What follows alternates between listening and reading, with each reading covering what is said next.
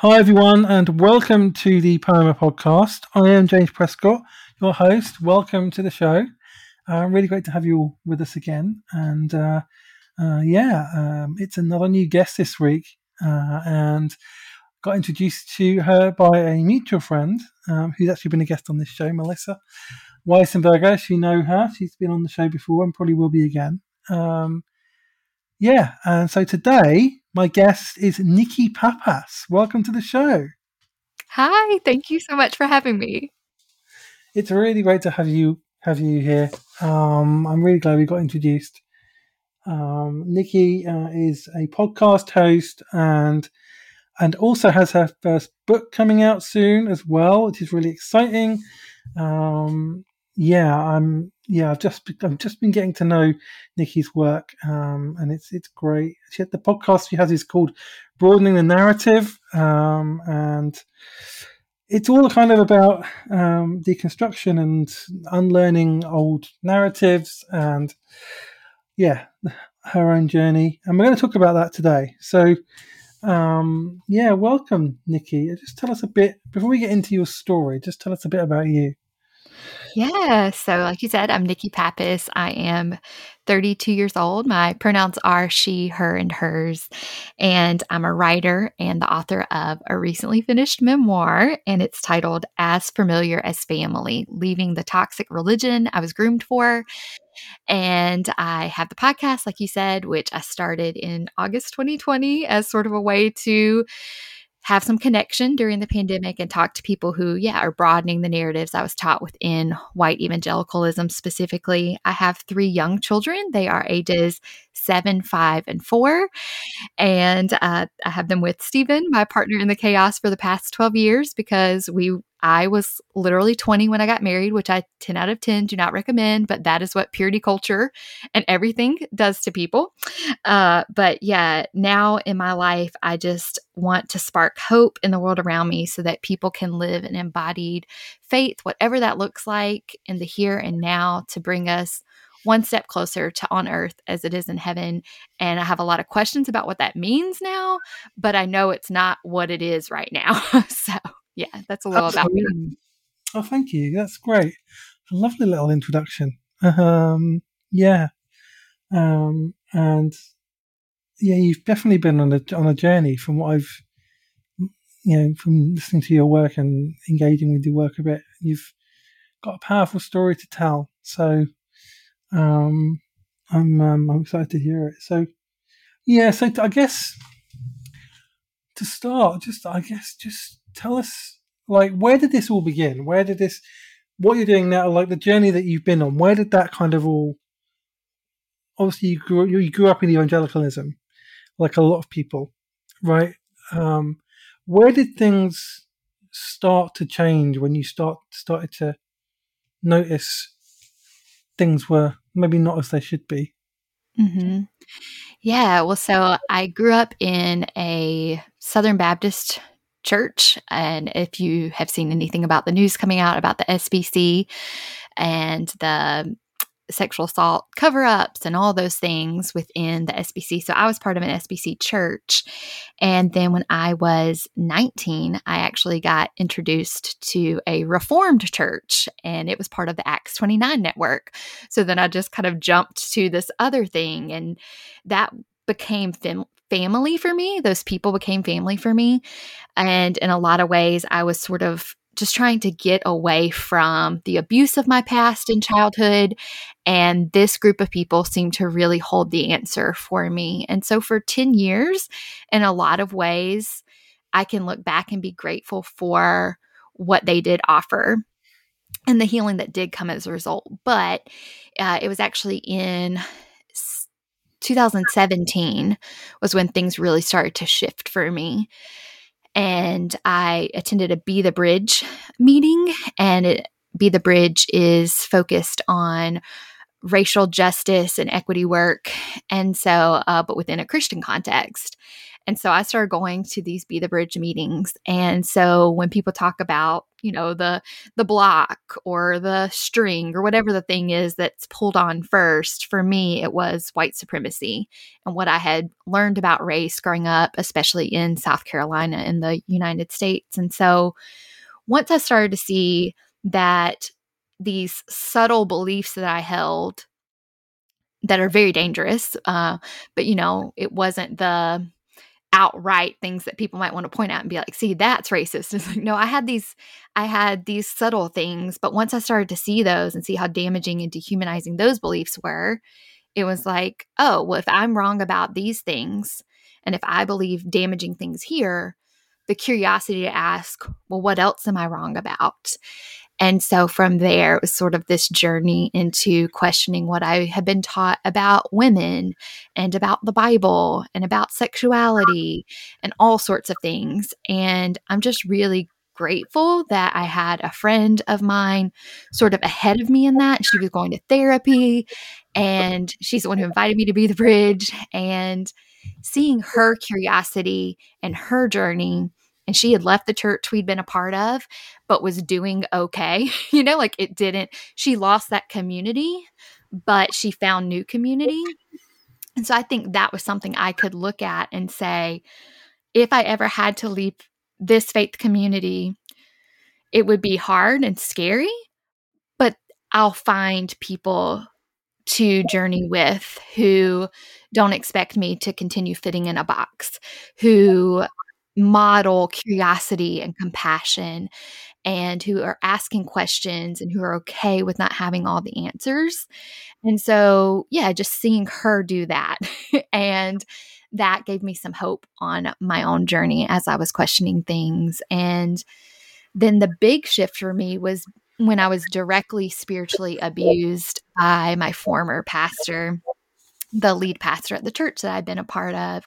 And I say directly spiritually abused because now that I'm out of it, I can see that the whole system is abusive, right? Mm. The whole system is bent on destroying us and just hustling, being glorified, and give everything to the church and money and time and serve.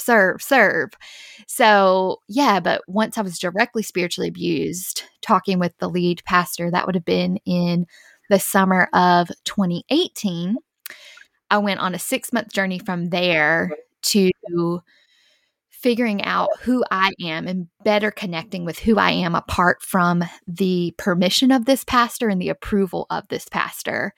And so 6 months after being spiritually abused by him, we met again. And I thought I at times can be quite hopeful and possibly naive. And so I thought once he knows how that meeting affected me, where he spiritually abused me, he's going to want to make things right between us. Even though for 6 months he had known and hadn't done anything, I still thought we're going to sit down together.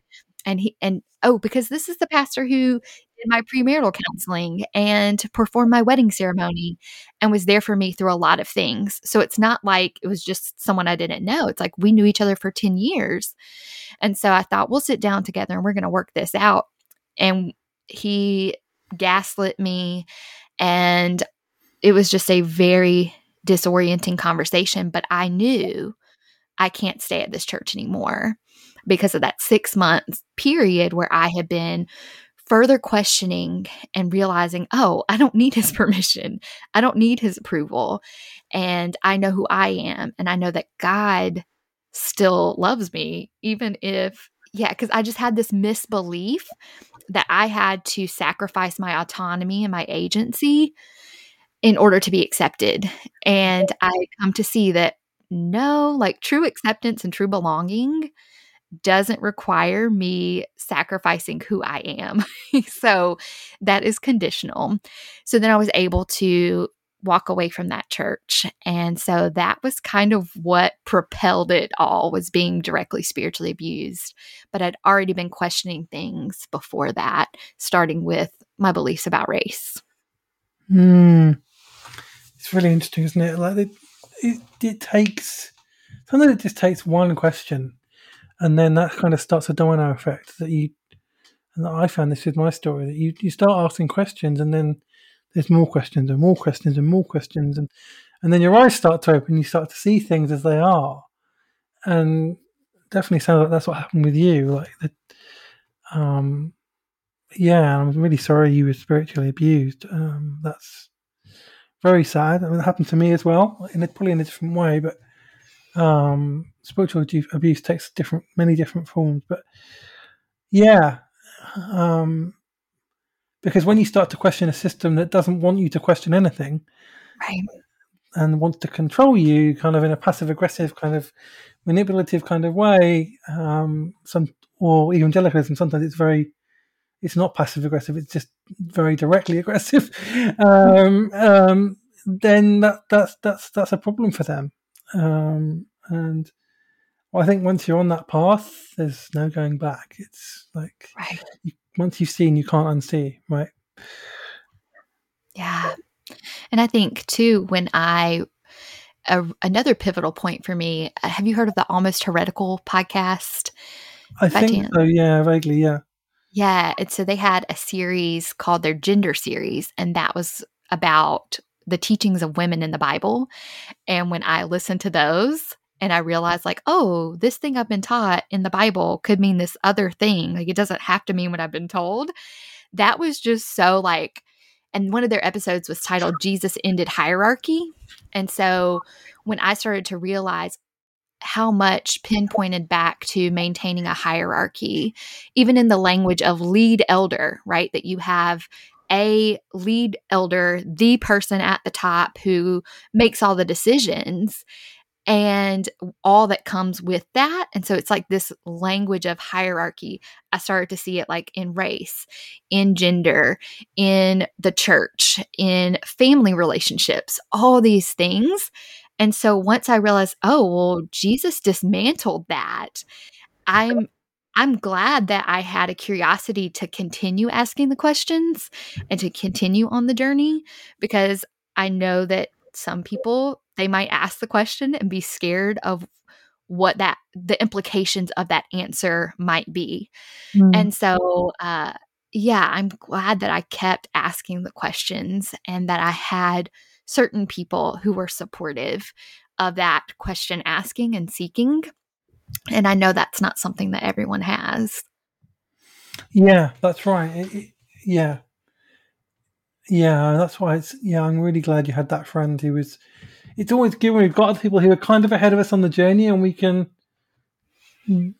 see them as solidarity, and we can ask them questions, and we can get their support. You know, that's really important for anyone who's on this journey, that they know that there's other people on it, and that other people that maybe are at a different point and who've maybe been where they have been, and can just give them some encouragement. You know, I didn't really have that, to be honest, when I was on my journey. But you started a while, or you've been doing this for a long time. I can't even put a date on it, really. I'd say it probably started when my mother died, which was 22 years ago. Wow. But it was a slow burn after that. Mm-hmm. I didn't even acknowledge I was on the journey for 5 years after that.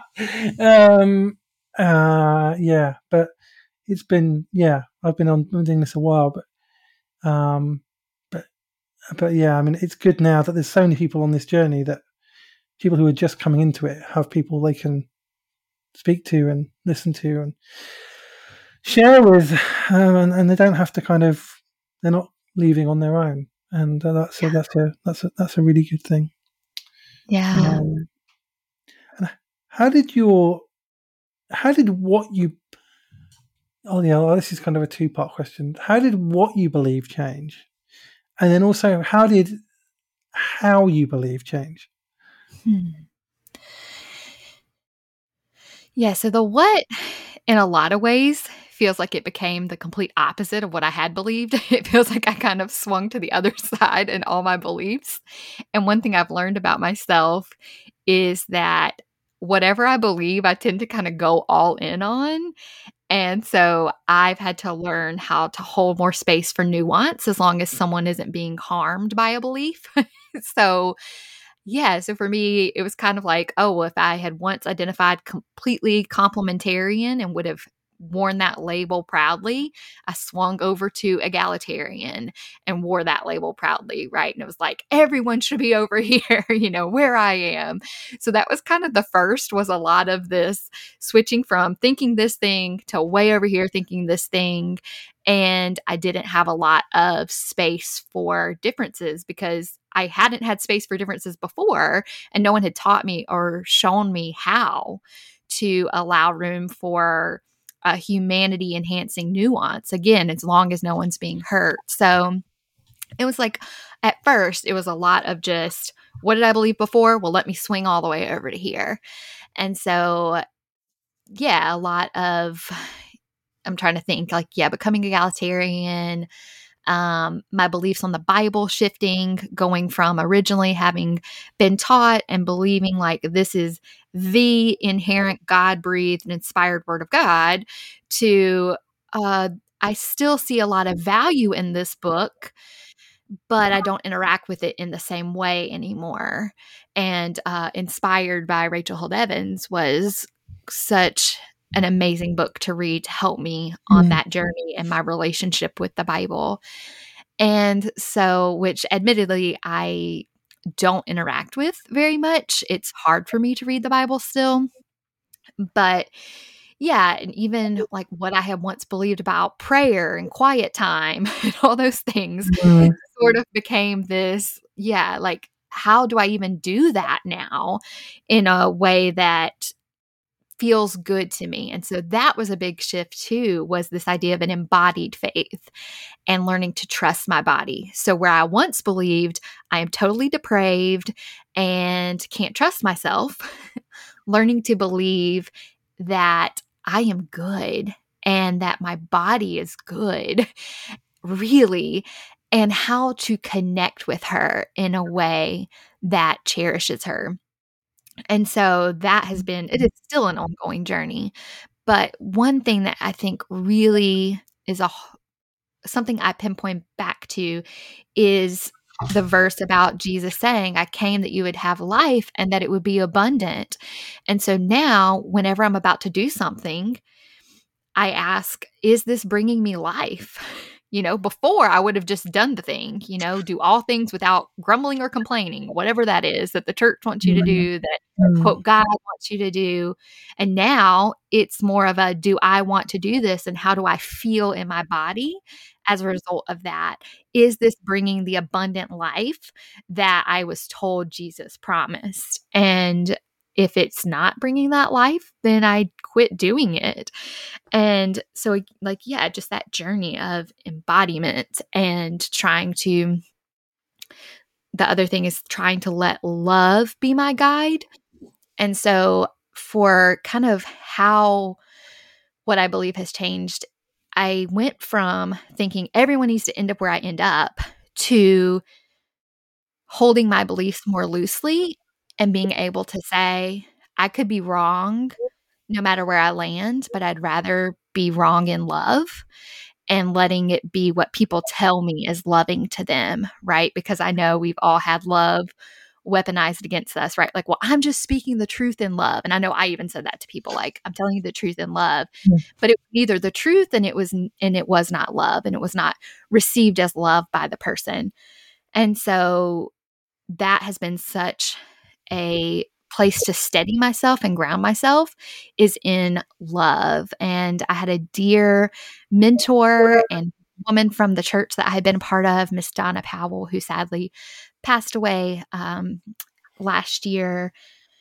But she was sort of ahead of me on the journey as well, but more quiet about it.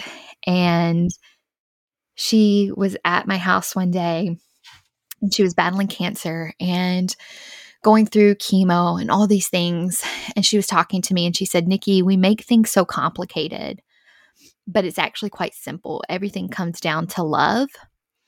And that is what I've held to, is love and wanting love to be what guides me. And again, love as determined by the person on the receiving end. I would say that has been a big shift for me in not just what I believe, but how I believe it and how I interact with what I believe, is asking the question, is this loving, like actually loving to this person who, you know, and trusting that person. Again, I think that the doctrine of total depravity teaching us to not trust ourselves or to trust other people. And now me being able to say, well, I trust myself and I'm going to trust the people around me to interpret their own experiences and be able to tell me how this comes across to them and to not be so defensive if I've done something wrong. So that's been another part of the journey, is learning how to, you know, in the past, I would have thought I was quite humble, you know, which maybe is quite a marker of not humility, of the opposite of humility, to think you're so humble. Mm-hmm. But now to be able to take a step back if something's brought to my attention and sit with it and to change course on how I did something because this person let me know how it harmed them. So I think there's more, I think when we give more permission to ourselves to be constantly evolving and growing and changing and to be curious towards ourselves and compassionate towards ourselves, then we're going to extend that to other people, so that if something does come up that's brought to my attention, if I've been practicing compassion and curiosity with myself, I can practice curiosity and compassion with someone else. That's right. Yeah. Love that answer. That's a great answer. I love what you said about embodiment. I mean, because that's my experience too, is that so much of this journey is embodiment. It's connecting with our bodies. It's, and I love that you gendered your body as well, like she, because that's something I learned to do a couple of years ago with embodiment coach. And it changes so much when you do that, because it means, suddenly your body is a person. It's not, you know, he or she or they are no longer an it or an object, right? They're something, a person that is living and that has feelings and that has, and that goes through pain and that that is trying to communicate with you and need your help. And that when we approach our bodies like that, it changes everything about how we engage with ourselves and also how we engage with other people, because it means you can stop acting in dehumanizing ways, which evangelicalism wants you to.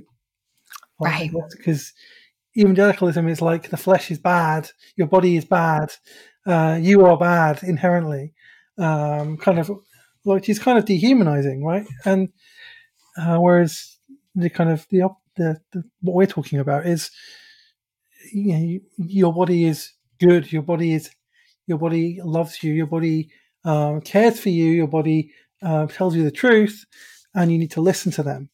And your body is a person, and being in touch with your own humanity allows you to connect with other people's humanity more. Right. So, so you were, that was really amazing when you said that. Like, not everyone gets that. And it's I think it's a really important part of growth. Yeah. I think for me, right, like within white evangelicalism, it's such a hallmark of white supremacy to be a perfectionist, like perfectionism. And so much of what I'm learning is how to hold space for me to not be perfect, for me to mess up. And then, you know, in the words of the wise Dr. Maya Angelou, like, when you know better, you do better, right? And so it's like learning how to give myself space. And when I can do that for myself and I can own the parts of my story that might be easier to leave unpublished, literally, like when I'm writing a book, you know, I might want to leave certain parts out. But instead, I'm including certain things in my story, even things that paint me in an unflattering light, because I think when I can do that for myself, I can do that for other people. I can hold space for the less than flattering parts of them and come alongside them so that they can know better and do better. Like, that is the end goal, is that we would do better together. Absolutely. Yeah, absolutely. Yeah. Yeah. And sometimes you just want other people to see it, don't you? You wish everyone could see it as we do. And you know, it's difficult not to get a bit snobbish when you get to that point. But yeah. So how did all this change that you went through impact your relationships? You know, with your partner, or with your family. How did all of that get impacted by this journey? Yeah, well, I want to talk about my relationship with my kids first, because I feel like that was such a huge shift on my journey, is how I interact with and view my children. And like I said, they are currently ages 7, 5, and 4. And so when I started this journey in 2017, they were obviously much younger. But I think about my first child and who I was as a mother for all those years with my first versus my last, who's kind of only known this version of me that's questioning and evolving. And I would say that there's been so much more gentleness in my parenting now. And it's so sad that the reason I've become more gentle is because I see them as human beings. And it's so sad that under the white evangelical teachings that I had before that want to prop up these hierarchies, my children weren't allowed to be humans with preferences and likes and dislikes. They were meant to be controlled. And like, you think about it, you're in a church that's a high control environment. You're learning, you know, you're being controlled and you're learning how to control your subordinates. And in that context, like, my children were to be controlled by me. And that's been such a big part of my journey, is seeing that they are not there for... my children don't exist for me. Like, I am responsible for myself. They are not responsible for my emotional regulation. I am responsible for that, right? Like, all these lessons that I'm now learning and able to create more space for myself, and hopefully more space for them to grow and in their autonomy and agency. And so, you know, under the former teaching, like, we would have spanked our children. We did spank our oldest. And now to be able to say never again, like, I just, you know, once we left that church context where I had been spiritually abused and we started at another church, there was one Sunday where the pastor there, which we only stayed there for like 9 months before something really terrible happened there to me. And then we just kind of stepped away for a while from an organized religion. But you know, one good thing that happened there is the pastor was talking about how when your children mess up big is when they need the biggest hugs. And so I got to sort of put that in practice the next week with my oldest when he hit me. And I can look back and be like, oh, well, of course he hit me. He was just modeling, or he was just doing what I had modeled to him, right? Like, in spanking him, he's like, well, then I can hit you, right? Like, so he hit me and he went and hid from me. And I went and found him and wanted him to come out from under the crib where he was hiding under his little brother's crib. And he was like, are you going to spank me? And I was like, no, I just want to hold you. And he crawled into my lap and I'm hugging him and rocking him. And I said, like, when you mess up big is when you need the biggest hugs. And he looked at me and he said, I'm sorry I hit you, mommy. Like, all on his own. And like, that was really all it took for me to just be like, never again. I am not going to, like, I can't hit my children, you know, like, this is, we are not using the wooden spoon like we were told to do, you know, and my partner, Stephen, he had been part of a group at the church that we had belonged to for 10 years. This group of elder training, the goal was that you would go through this year-long elder training with the goal of possibly becoming an elder at the end. Mm-hmm. And one of the things that they had to do was read this book. And in the book, the author gives a, quote, biblical defense for spanking, you know? So it was like, that was just a part of it, was that. And so, yeah, like, I had a very violent childhood and I didn't want to spank, but then you're literally having your authority figures as they position themselves in the church tell you this is God's design and this is what you need to do.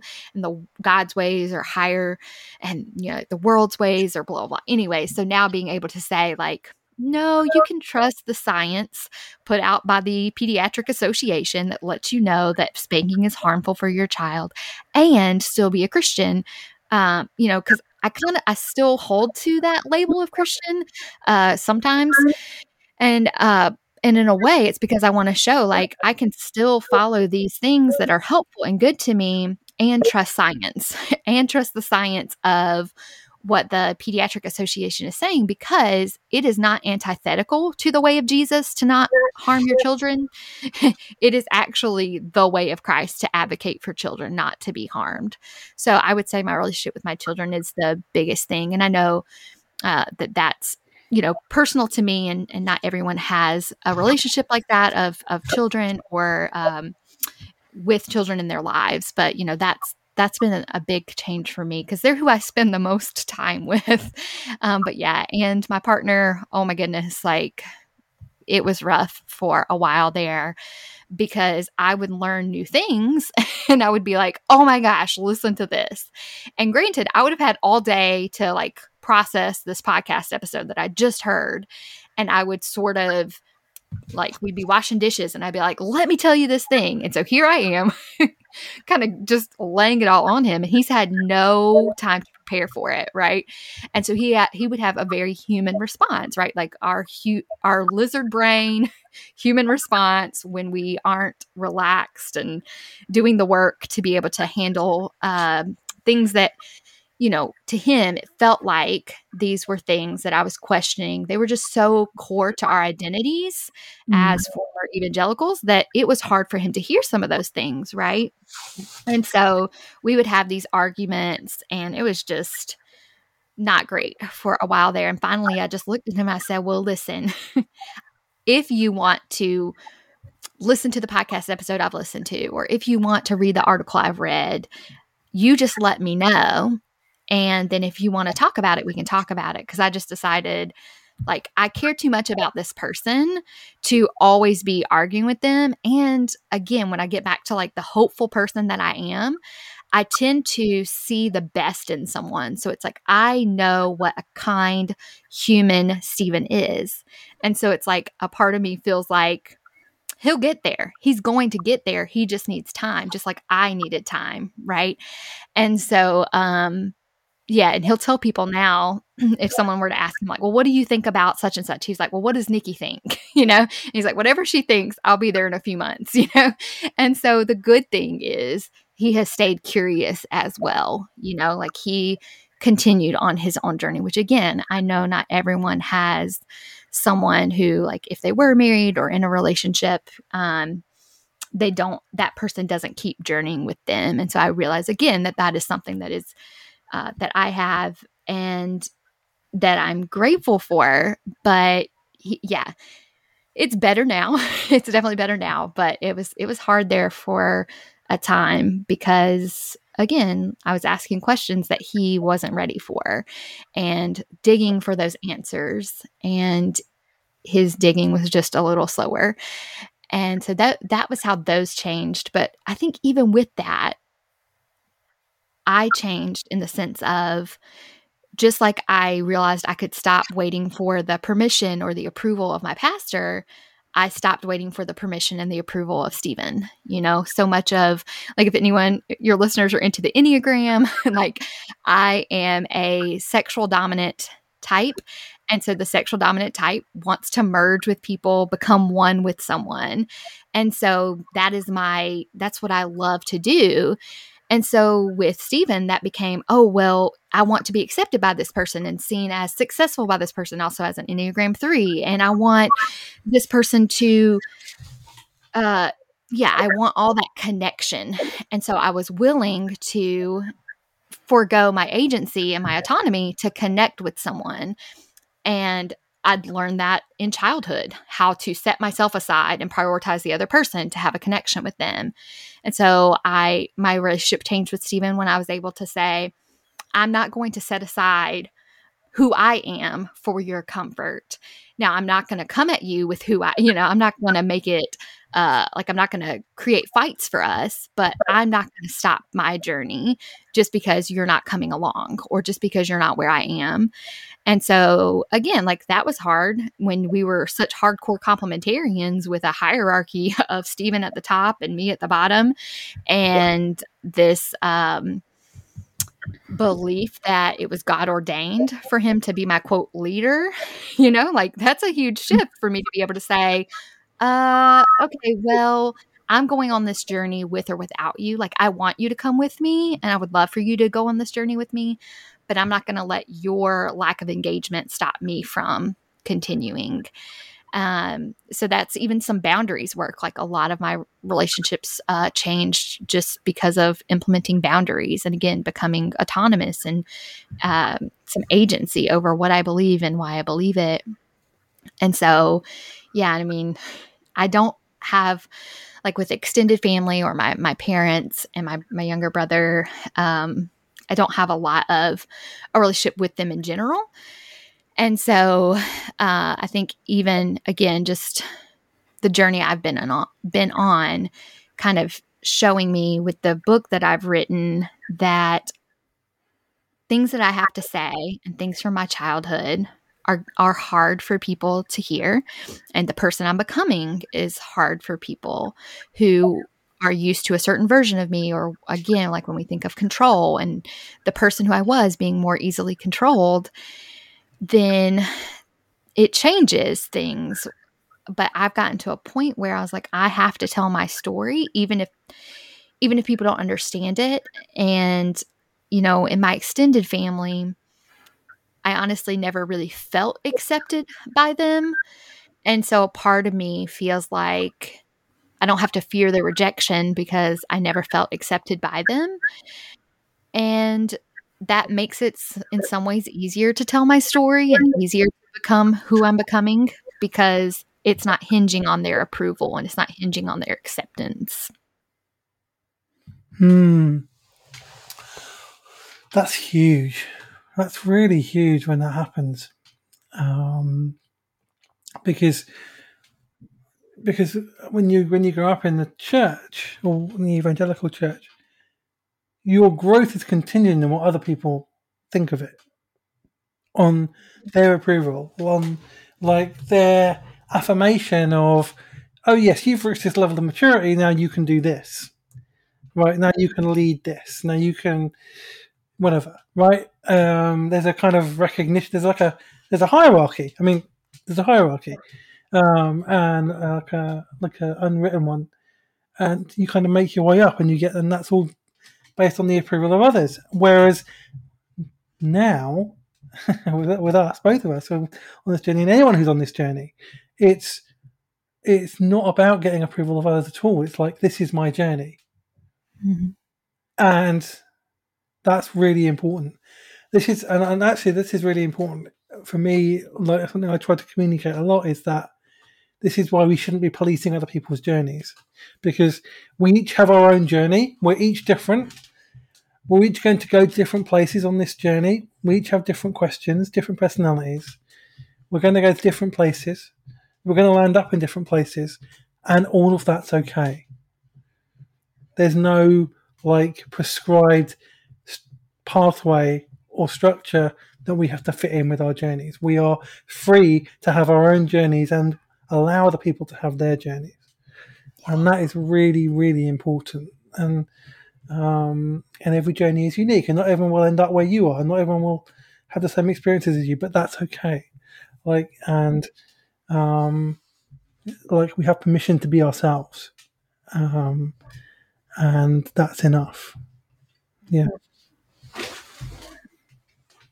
And that's great that you've got to that place yourself that.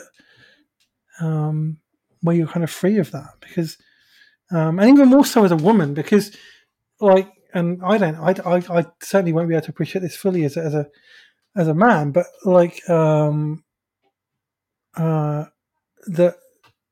restraints on women coming out of that space are more than men, because of the thing you talked about, the complementarianism and and all of that. Because it's harder to break out of that, and you need to have more courage to break out of that, and you have, and that's amazing. Yeah, just being able to, again, look at the people who went before me, and I think that's why I want to tell my story so much, is because I want to empower other people to leave whatever toxic thing they need to leave. Or even if it's not toxic, if it's a situation or a relationship that, again, is no longer bringing them life and that is actually harming them, or just things that, to give people, again, that space to question those things. And so I would love for people to see how I left this toxic religion and be able to then leave something toxic or something that's no longer helpful for them, to leave those things behind and to see that they can do it too. Because I think that, again, in these high control environments,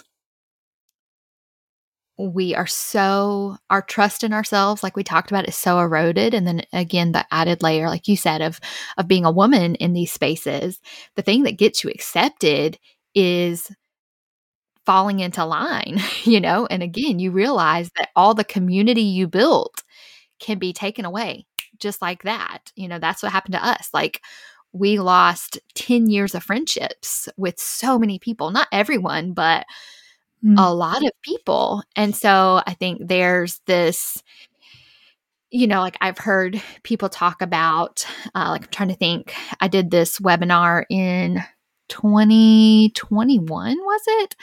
I think it's 2021 with Maisha Hill. It might've been 2020. Maisha Hill, Letty Gore, and Wheeze, whose podcast is According to Wheeze. And they talked about, like, white women in particular, how we will choose our whiteness over our female liberation. And so I could see that in my own life, how even in 2016, when I was like, I will not vote for Donald Trump, but I still had so much internalized misogyny that I was like, but I can't vote for Hillary Clinton, and I know that that is a dicey thing, and people who rightly have, like especially Black women rightly have critiques against Hillary Clinton. But, for me, I was like, well, I couldn't vote for her just because she was a woman. And so, so that was my own internalized misogyny there. But I was like, I will not vote for Donald Trump.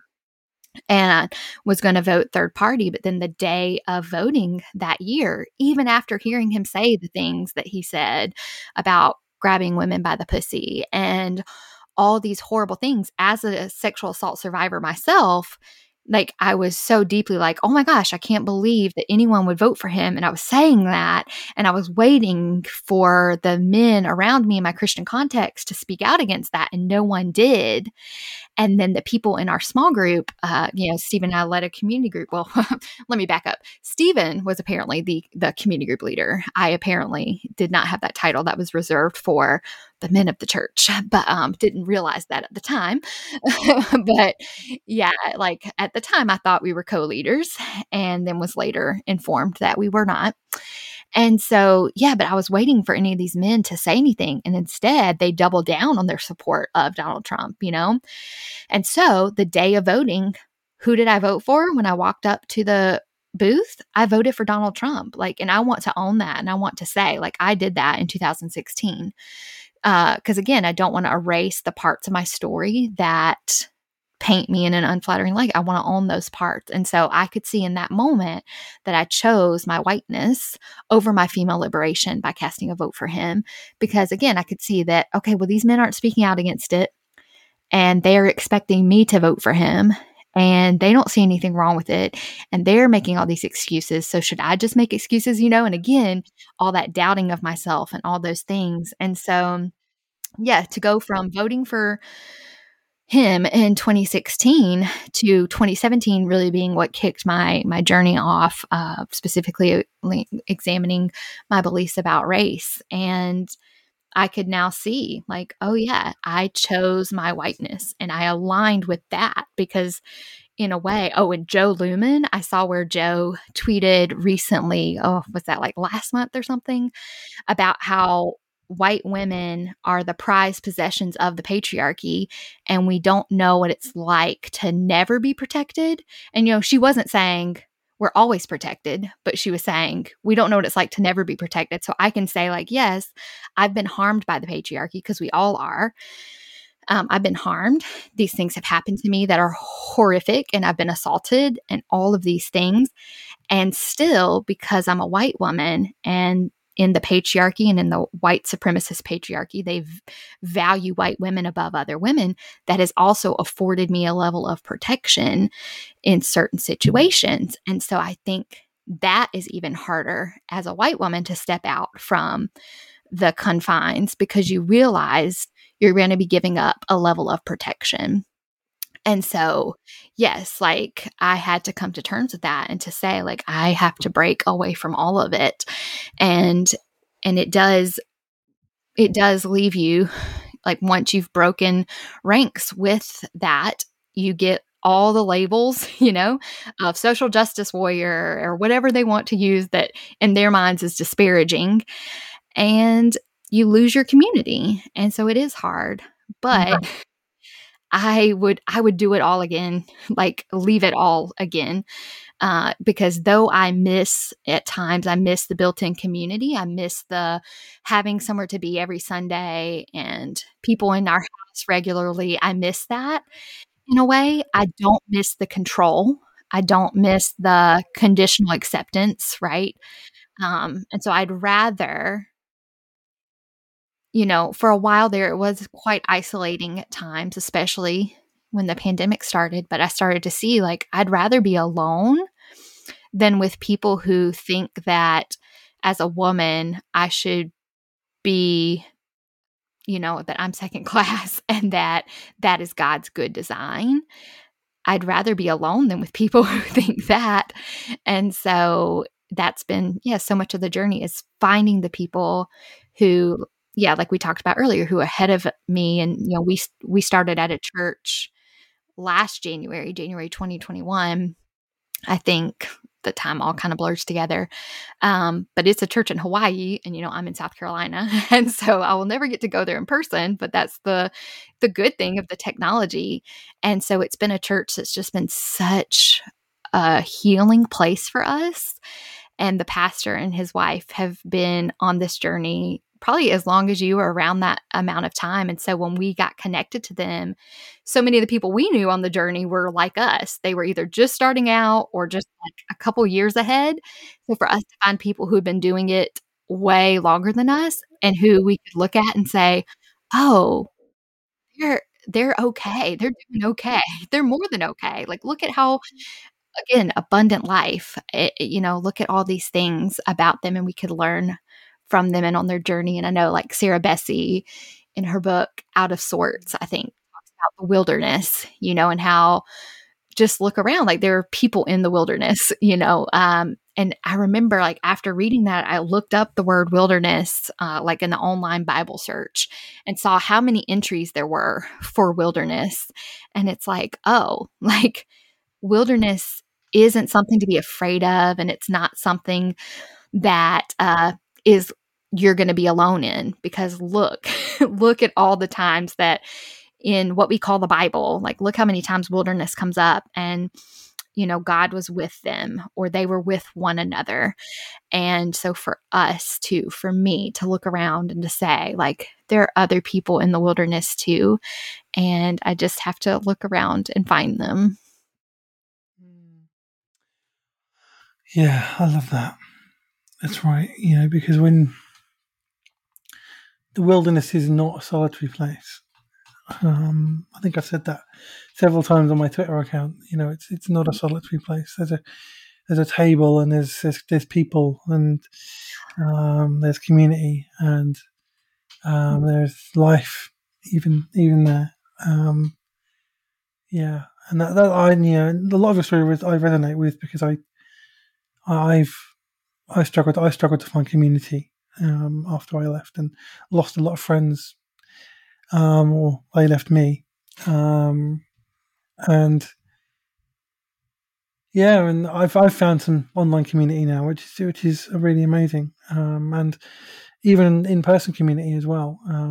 Although I don't attend all the time, because I'm still a bit anxious about COVID and things, but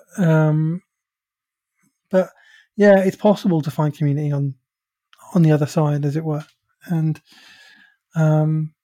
you and I and anyone on this journey is not alone, and that's for sure. Thank you for sharing a bit of your story today, Nikki. Yeah, thank you for having me and asking. It's been so good to just get to share it and to be asked questions I haven't been asked yet. You're welcome. Yeah. It's great to have you on. And where can people find you and your work and things? Yeah, so I actually just started a website or made a website, NikkiPappas.com. So that's NikkiPappas.com. And so that is new and up and running now. And on my site, people can pre-order As Familiar as Family, which is hopefully going to be out in September this year. That is the goal if everything continues as it's supposed to. And I am most active on Instagram, and that is at Broadening the Narrative. I'm also on Twitter at Broad Narrative. I have a Facebook group for Broadening the Narrative. And I did a TikTok series when I was promoting my book, when I was first trying to gain some traction around my book, but I haven't done a whole lot on TikTok since then. But yes, and those are the places. Great. That's fantastic. And I would highly recommend giving Nikki a follow.